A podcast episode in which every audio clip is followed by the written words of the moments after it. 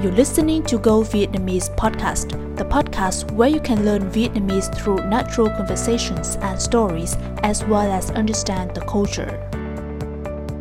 Hi everyone, I'm Thuy from Go Vietnamese. Welcome to another podcast.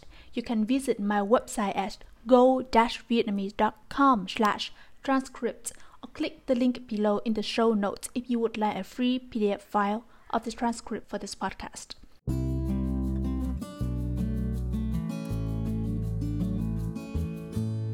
Today, you listen to a story of an American business owner. He's gonna tell you some interesting things about his employees. Something scares him, but something brings him a lot of joy. Then eventually, he feels like Vietnam is his second home now. Let's listen.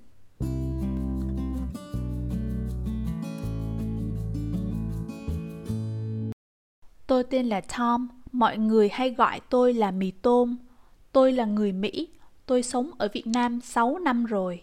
Tôi mở một công ty IT ở đây.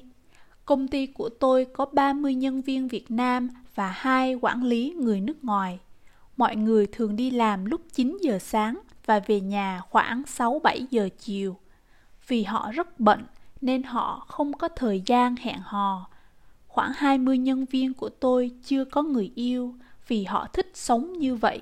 Họ nói là khi không có người yêu thì cuộc sống của họ tự do hơn. Sau giờ làm, họ thường đi nhậu rồi đi hát karaoke, thỉnh thoảng họ đi phượt với nhau. Nếu có thời gian thì tôi thường đi với họ. Nhân viên của tôi uống rất nhiều bia, nhiều người có thể uống 15 lon bia và 2 lít rượu gạo một lần. Tôi rất sợ khi đi nhậu với họ vì tôi chỉ uống được 2-3 lon bia một lần thôi nhưng vì tôi không muốn họ buồn, nên tôi cố gắng uống.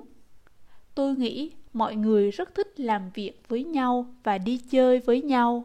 Vài nhân viên nói với tôi là công ty như ngôi nhà thứ hai của họ. Tôi rất ấm lòng khi nghe nhân viên của mình chia sẻ như vậy, vì nó làm cho cuộc sống của tôi trở nên ý nghĩa hơn rất nhiều. Bây giờ tôi cảm thấy như Việt Nam là ngôi nhà thứ hai của mình.